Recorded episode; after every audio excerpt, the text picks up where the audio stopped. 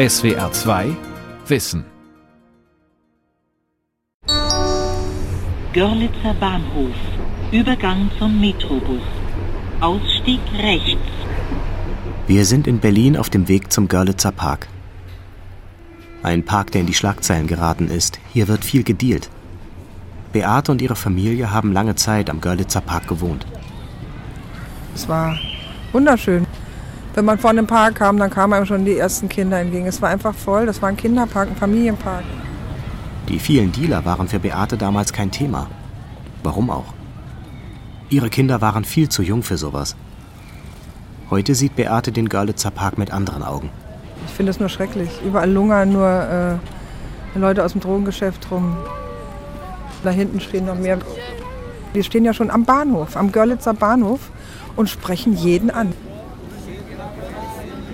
Hier, direkt vor ihrer Haustür, hat ihr damals 13-jähriger Sohn seine Drogenkarriere begonnen. Seit fast einem Jahrzehnt kämpfen Beate und ihr Mann nun um das Leben ihres Sohnes. Die Eltern klagen über unzureichende Drogenberatung, desinteressierte Jugendbehörden und seelenlose Gerichte. Das Schicksal von Beate ist kein Einzelfall. Unser Kind nimmt Drogen. Wer hilft den Eltern? Eine Sendung von Horst Groß. Mein Junge wollte zum Fußballspielen gehen. Die hatten sich verabredet, ging so mit dem Turnbeutel los, mit dem Rucksack. Und äh, eine Stunde später oder was, da rief er an, Mama, Mama, hilf mir, mir ist so schwindelig, mir ist so übel. Ja, wo bist du, bist du, Marco? Und ich rannten los äh, zum Görlitzer Bahnhof. Dann habe ich seine zwei zerknirschten Kumpels da angeherrscht. Und dann haben die ihm gesagt, wir haben alle ein Bier getrunken auf dem Karneval der Kulturen. Und das habe ich eben leider geglaubt, der größte Fehler meines Lebens. Ihr damals 13-jähriger Sohn war nicht betrunken, sondern hatte seine ersten Erfahrungen mit Cannabis gesammelt. Gekauft im Görlitzer Park. Zwei Jahre lang hat er seine Eltern dann hinters Licht geführt. Erst als er mit einer Cannabis-Überdosierung auf der Intensivstation landete, ging ihnen ein Licht auf. Da war der 15-Jährige bereits abhängig. Jedes Wochenende haben die Kinder ihr Schwimmbadgeld etc. zusammengelegt und haben eine sogenannte Bong geraucht. Diese Bong, das ist eine, eine Glaspfeife, da wird kein Tabak reingemischt, sodass sie als Eltern nichts riechen. Sie bekommen nichts mit. Und dann legen die sich ins Bett und sagen, oh, ich bin still oder müde. Und dann legen sie sich ins Bett. Die spielen ihnen das vor, die perfekt. Eine Gruppierung von acht Jugendlichen hat uns das perfekt vorgespielt. Also da hatte jeder seine Rolle. Die anderen Eltern, niemand hat was gemerkt. Die Lehrer nicht, nichts. Das Cannabis, das da vor ihrer Haustür gedealt wurde, war längst nicht mehr der harmlose Feierabendjoint vergangener Hippie-Zeiten. Die Cannabiszüchtungen, die heute im Umlauf sind, haben einen deutlich höheren Wirkstoffgehalt. Bei den synthetisch hergestellten Cannabis-Abkömmlingen, wie zum Beispiel Spice, ist die Wirkung sogar um den Faktor 30 erhöht. Damit wächst auch die Gefahr von Abhängigkeit und Sucht. Ich freue mich heute, Ihnen diesen Drogen- und Suchtbericht vorstellen zu können. Dieser Bericht soll Ihnen die vielfältigen Aufgaben und das intensive Engagement der Bundesregierung in der Drogen- und Suchtpolitik zeigen. Jedes Jahr präsentiert die Bundesregierung der Öffentlichkeit ihren Drogenbericht. Auf den ersten Blick hat man alles im Griff. Es gibt immer weniger Drogentote, harte Drogen wie Heroin sind auf dem Rückmarsch, der Drogenkonsum in Deutschland insgesamt ist auf eher niedrigem Niveau stabil. Das brisante Problem zeigt sich erst auf den zweiten Blick. An unserer Drogen- und Suchtpolitik haben. Der Name des Hauptproblems ist Cannabis.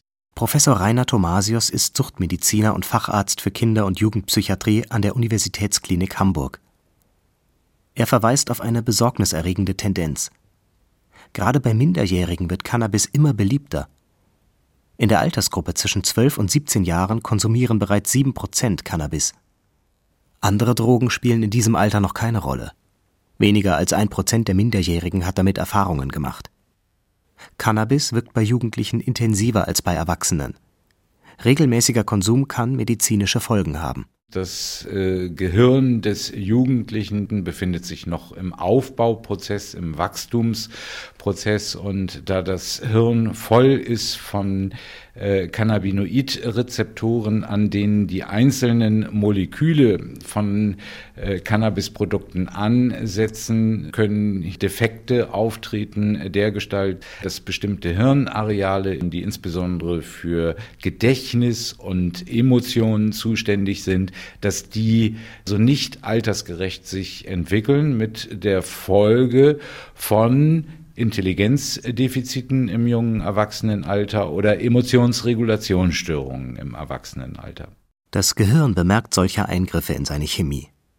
Es regelt die Empfindlichkeit seiner Cannabisrezeptoren herunter, es gewöhnt sich an die regelmäßige Cannabiszufuhr. Wird der Konsum plötzlich beendet, kommt es zum Entzug. Gereiztheit, Angst und Depression sind typische Symptome. Eine Sucht liegt vor, wenn der Drang nach der Droge das Sozialverhalten zerrüttet. Entscheidend ist dabei, dass das unreife Gehirn von Kindern und Jugendlichen besonders sensibel auf Cannabis reagiert. Die Betroffenen werden nicht nur intensiver high, sondern auch schneller abhängig als Erwachsene. Deshalb sehen Experten auch den gelegentlichen Cannabiskonsum von Jugendlichen kritisch.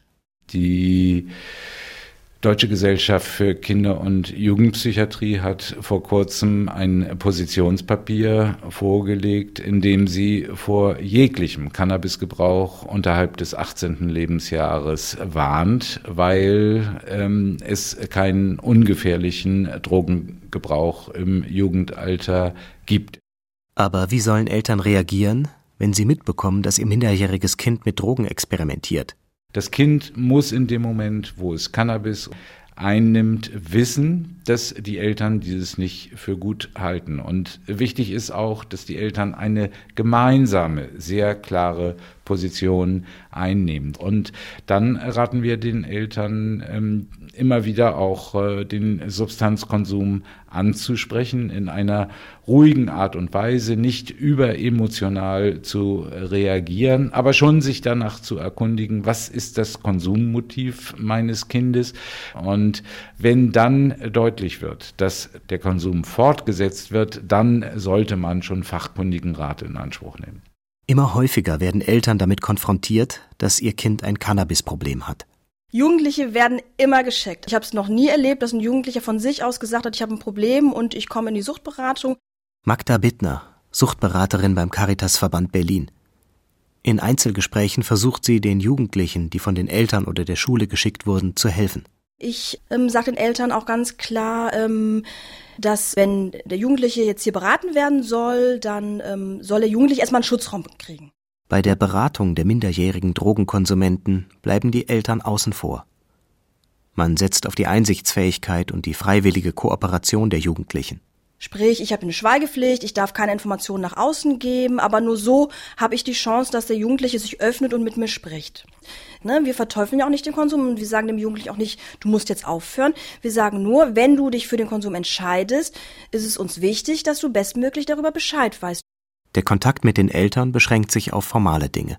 Den Eltern biete ich immer an, ähm, dass sie auch Kontakt mit mir natürlich aufnehmen können, außerhalb meiner Schweigepflicht. Ne, ich, ich gebe immer Rückmeldung, ob der Jugendliche kommt, ob er nicht kommt.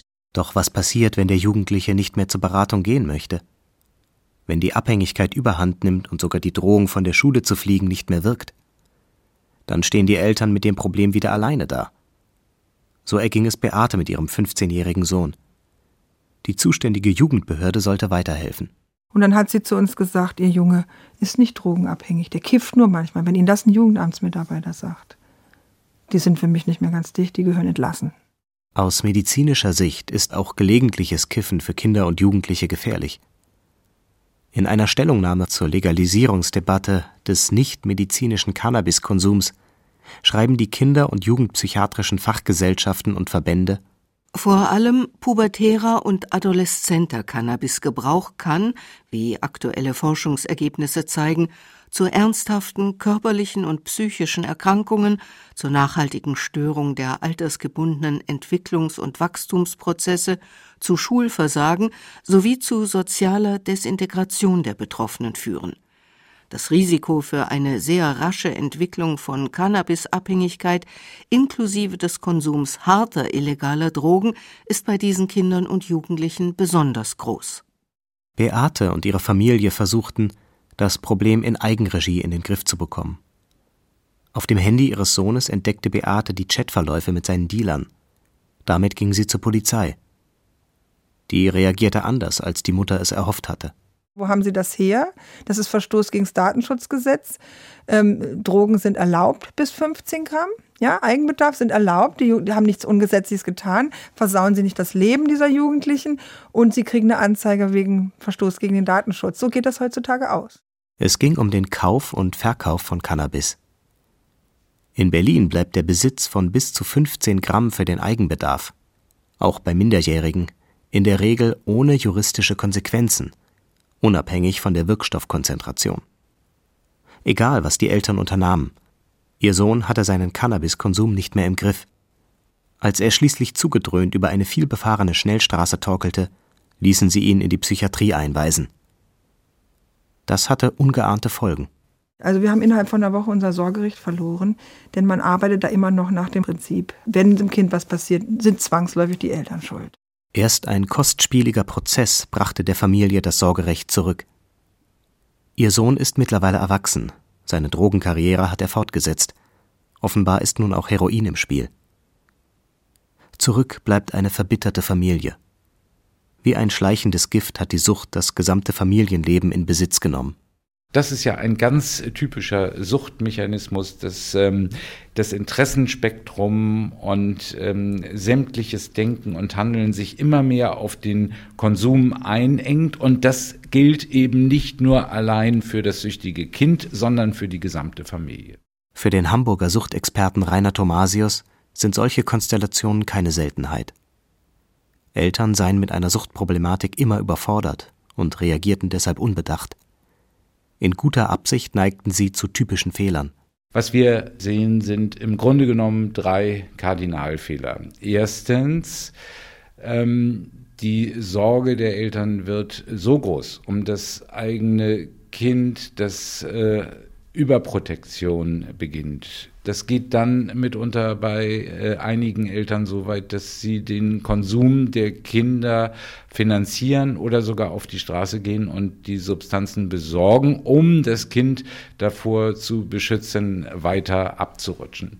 Ähm, ein zweiter Fehler könnte sein, dass äh, eine Laissez-faire-Haltung, ähm, ein Wegsehen beginnt, es nicht mehr aushalten können. Das dritte Problem nennen wir Triangulierung.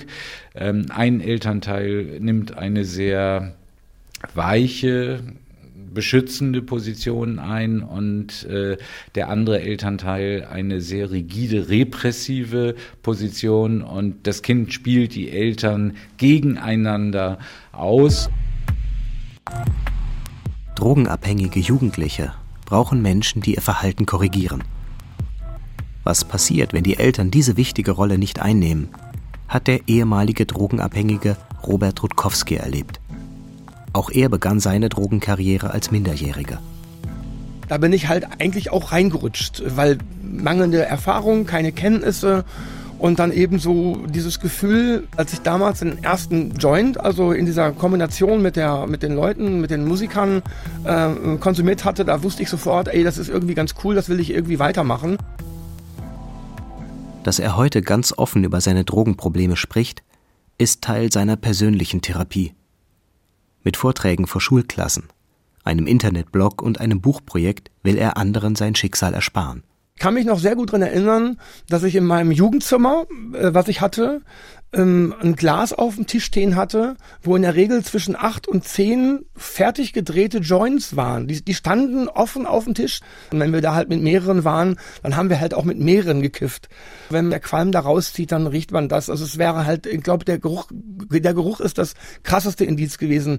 Seine alleinerziehende Mutter hat das damals ignoriert. Sie war mit der Situation offenbar überfordert. Und es gab niemanden, der ihr zeigte, wie sie ihrem Jungen helfen könnte. Tatsache ist es so, dass meine Mutter, zumindest in der Zeit damals, mich nie darauf angesprochen hat. Es hat deswegen auch nie Konflikte gegeben und ich habe es auch immer geschafft, ähm, so, ein, so ein Doppelleben zu führen. Ich bin arbeiten gegangen, habe Geld verdient. Es ist immer so gewesen, dass ich das auf die Kette bekommen habe.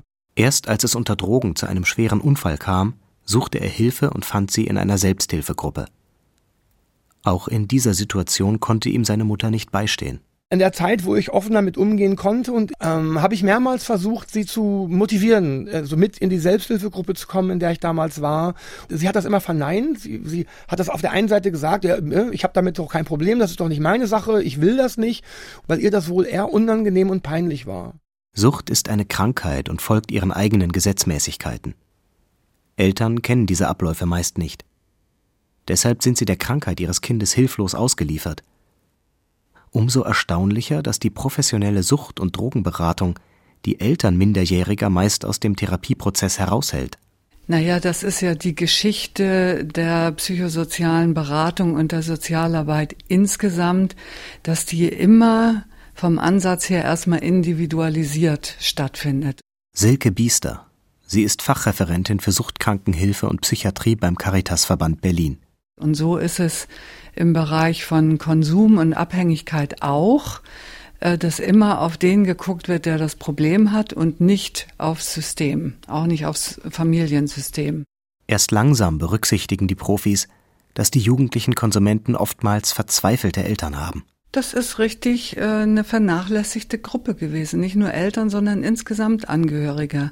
Und Angehörige, wenn es um eine manifeste Suchtproblematik äh, geht, die werden häufig, nicht immer, aber häufig, kriegen die eigene Probleme und werden selber auch krank über die Jahre. Ähm, und das sind die, ähm, die dann, wenn sie dann selber Hilfe suchen und so weit kommen, die leiden natürlich sehr, klar.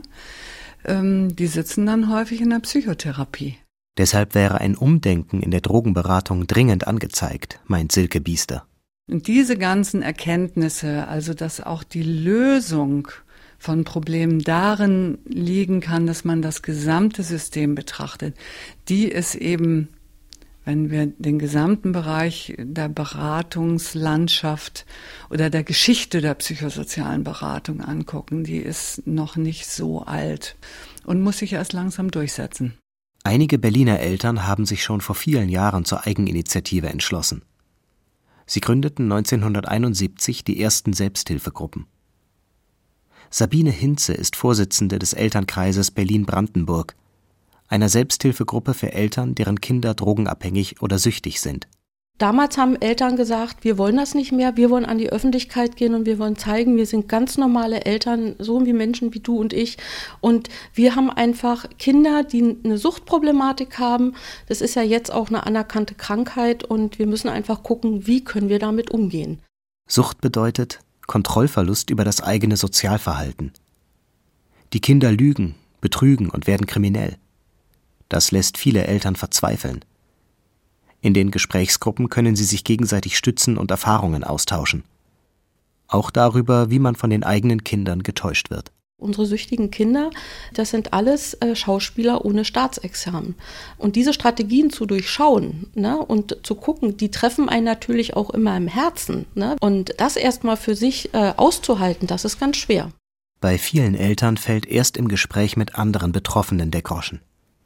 Erst jetzt verstehen sie, warum sich ihr Kind so merkwürdig verhält. Ab einem gewissen Punkt, wenn also sich zum Beispiel ähm, die Kinder völlig zurückziehen, neue Freundeskreise haben, irgendwie nie Geld haben, äh, immer wieder ein Fahrrad verschwunden ist, eine Monatskarte verschwunden ist, das sind so Anzeichen dafür, dass es ein Drogenkonsum oder ein Missbrauch, sage ich mal, sein kann. Sucht steht wirklich am Ende der Kette. Was den Eltern am meisten zusetzt, sind die Schuldgefühle, sagt Sabine Hinze. 99 Prozent der Eltern glauben, dass sie etwas falsch gemacht haben ähm, und dass ihr Kind deswegen Drogen nimmt. Manche sagen, ich habe äh, zu viel gearbeitet, die anderen sagen, ich bin geschieden worden, äh, ich habe vielleicht da nicht genügend hingeschaut oder ähm, ja, ich habe mich vielleicht um meine anderen Kinder besser gekümmert. Diese Schuldfrage, die ist derart massiv, die, die im Raum steht. Und da muss man wirklich erst mal ran und zu sagen, Sie haben sich den Weg gesucht, hierher zu kommen und Unterstützung zu suchen. Das ist mehr Liebe kann man einem Kind gar nicht geben. Mittlerweile hat sich ein bundesweites Netzwerk von Selbsthilfegruppen für Eltern etabliert. Alle arbeiten hier ehrenamtlich. In erster Linie sollen die Eltern mit der Situation klarkommen. Sie sollen vor allen Dingen auch eine, Lebensqualität wieder bekommen, ne? weil es dreht sich ja über Jahre alles nur um dieses suchtkranke Kind Und äh, die haben ihr eigenes Leben äh, völlig vergessen, oftmals auch die Partnerschaft völlig vergessen und auch die anderen Kinder sind hinten runtergefallen. Eltern müssen lernen, die notwendige Distanz zum eigenen Kind zu entwickeln. Konsequent zu sein, auch wenn es weh tut. Die Kraft hierzu vermittelt ihnen der Austausch in der Gruppe. Etwa 600.000 Heranwachsende sind laut einer gemeinsamen Stellungnahme der Kinder- und Jugendpsychiatrischen Fachgesellschaften in Deutschland von einer Cannabisabhängigkeit betroffen und mit ihnen die Eltern. Angesichts solcher Zahlen sind Selbsthilfegruppen nur ein Tropfen auf den heißen Stein. Die deutsche Beratungslandschaft muss umdenken, sagen Experten. Eltern sollten in die Therapie einbezogen werden. Vorurteilsfrei und ohne Vorwürfe. Das ist das Grundprinzip eines Konzepts, das seit einiger Zeit in den USA Furore macht. Multimodular Family Therapy oder kurz MDFT. Entwickelt wurde es von Howard Diddle an der Universität Miami. In seinem Team ist Gail Deckhoff für die internationale Umsetzung des Konzepts zuständig. Das Prinzip von MDFT ist einfach. Stellen Sie sich vor, im Flugzeug gibt es einen Notfall und die Sauerstoffmasken fallen herunter. Dann muss man natürlich zuerst selbst die Maske aufsetzen, damit man Luft bekommt. Und erst dann kann man den anderen helfen. Und genauso machen wir es bei MDFT. Zuerst wird die Familie gestärkt und dann kann sie dem Kind helfen. Das ist unsere Philosophie. Damit steht das MDFT-Konzept in Gegensatz zu den bisherigen Prinzipien der Drogentherapie. Die multidimensionale Familientherapie bezieht die Familie bewusst in den Therapieprozess mit ein. Und falls nötig auch das soziale Umfeld wie Freunde, Lehrer und gegebenenfalls Sozialarbeiter. Many substance abuse treatment Konventionelle Suchtprogramme für Jugendliche suchen die Ursache in der Familie. Das geht so weit, dass man die Kinder von den Eltern trennt und die Eltern dann öffentlich bloßstellt. Das ist furchtbar. Es bricht einem das Herz und falsch ist das außerdem.